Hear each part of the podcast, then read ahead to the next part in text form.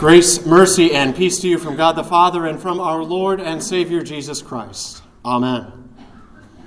Well, in Scripture, the word wilderness comes up hundreds of times all throughout.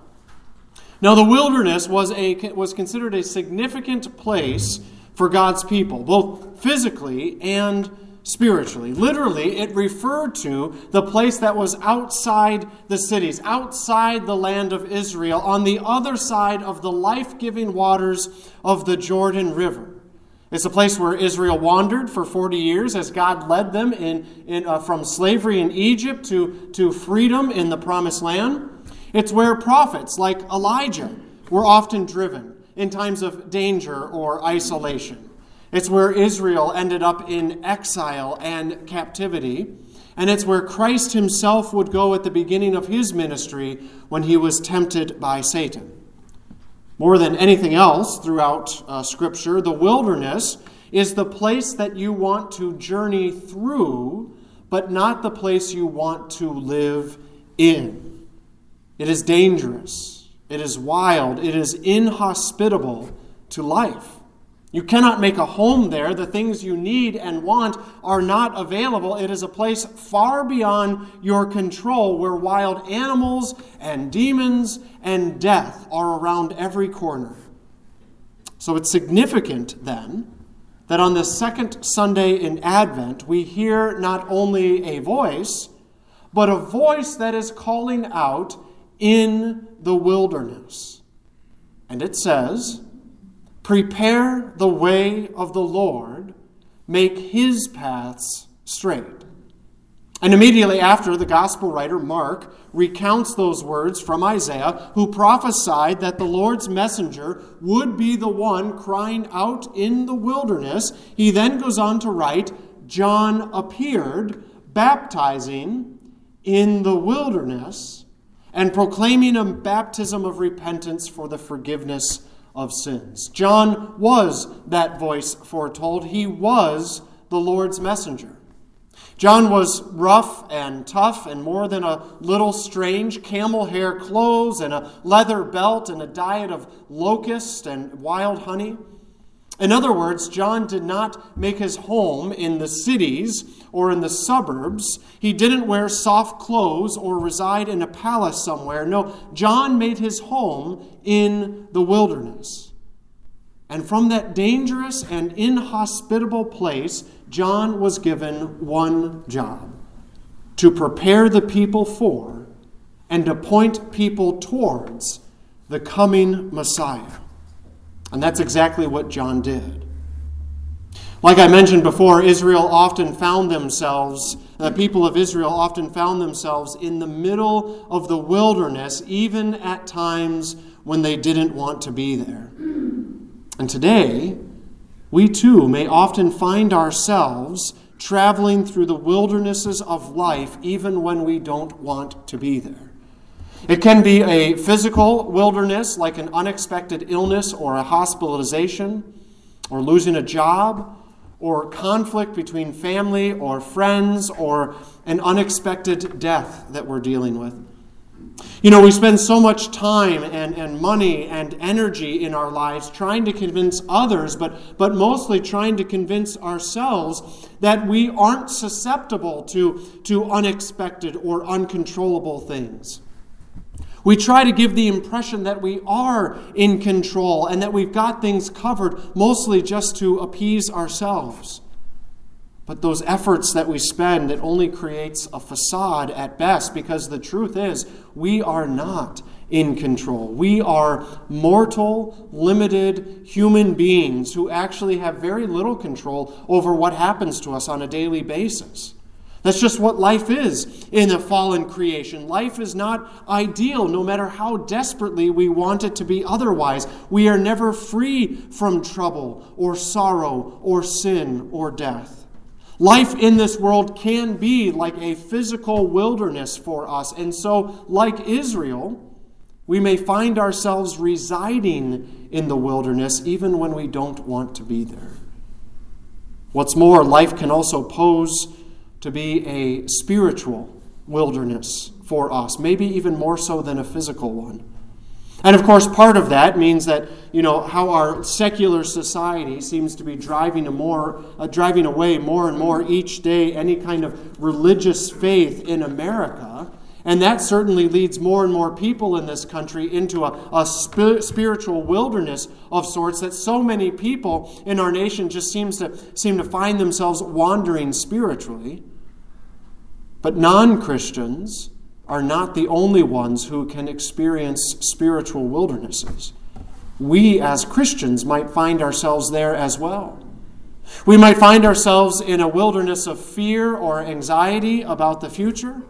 We might at times feel doubt or mistrust in our faith. We might feel like we're in a season of life where, we, where we're drifting further away from rather than closer to God, and we don't know why.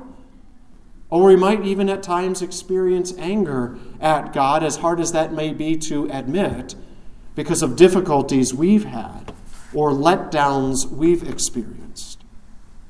Now, truth be told, none of this is a new problem. Ever since Adam and Eve ate of the fruit in the garden, human beings have been in a wilderness. We were literally, at the time of Eden, and figuratively exiled into the wilderness, the wilderness of our own sin and of a sinful world. And that reminds us that while there are a lot of things that happen to us that we have no control over, that we are at the mercy of a, of a world fallen into sin and people full of sinful desires, that we actually don't need to look any further than our own selves to find that same sin and that same sinful nature within each and every one of us. And so, where does that leave us? Well, that leaves us in a wild and inhospitable and dangerous place. That's what sin does. And we, as human beings, we aren't just merely victims of all of this. We are also participants in the sinful dysfunction of this world. We often sin. We rebel against God. We see how our thoughts, words, and deeds drive us further away from the good that God has provided for us, drive us further into these wildernesses that we experience in life. And what we find, what we are left with, is knowing that without God, one way or another, we are lost. We are in danger. We are worse than dead on account of our sin, on account of the sin in this world. We resonate with the people of Israel, their history. They were a people who were at the mercy many times of a sinful world and sinful nations, but ultimately the people of Israel were driven into wilderness on account of their own sin and rebellion against God. They were exiled in judgment. And even when a, a remnant returned from exile, their future seemed uncertain at best from their point of view. And so, where did it leave them? Well, it left them in this physical and spiritual wilderness at the end of the Old Testament.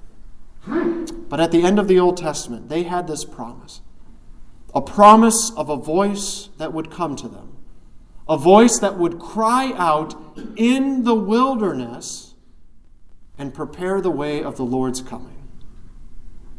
You see, today, the second Sunday in Advent, what Mark reminds us is that there is still that voice calling to us in the wilderness, telling us that God doesn't leave us here to stay.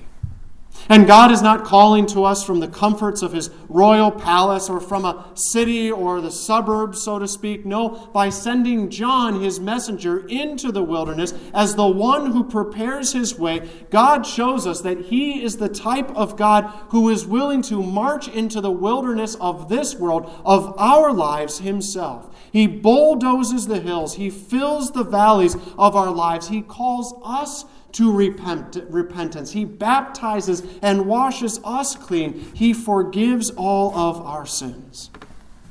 Looking back, we see that God did not abandon Adam and Eve in the wilderness. He provided for them. He made His presence, His gracious presence, known among them, and He gave them a promise of a Savior.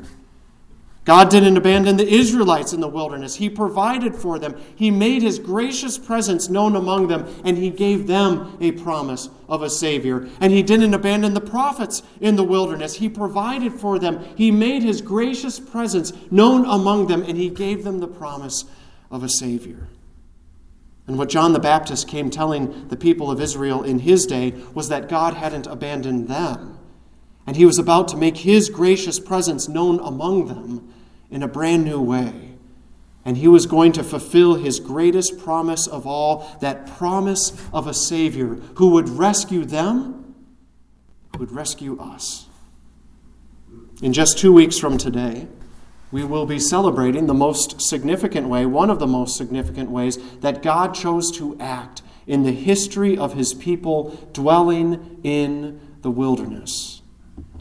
God ultimately provided for us and made his generous and gracious presence known among us, he kept his eternal promise to us the moment when he took on human flesh, when he took on willingly all the dangers of both body and soul, facing all the enemies that we would otherwise be facing alone our sin, the devil, death itself. And God in human flesh marched straight into the wilderness of this world, of our lives, where we were lost, and he paved for us a straight path of salvation.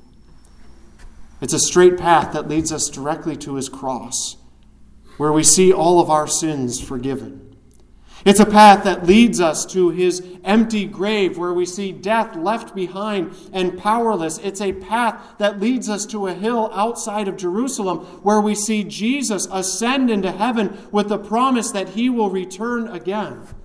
You see, Jesus didn't come simply to encourage us to find our own way out of the wilderness. No, Jesus came into our wilderness to save us, to wrap his arms around us, to carry us through this wilderness and into his safe pastures, into safekeeping.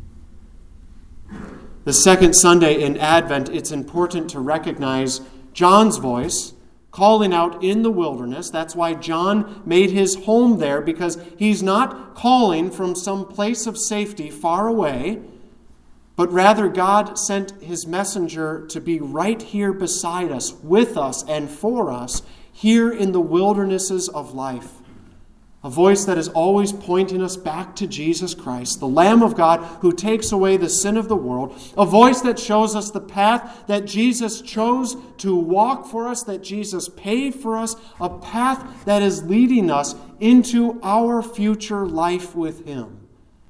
The day of our own resurrection and the beginning of our eternal lives, the day when there will be no more wilderness, but only a perfectly restored creation, the day of the new heavens and the new earth.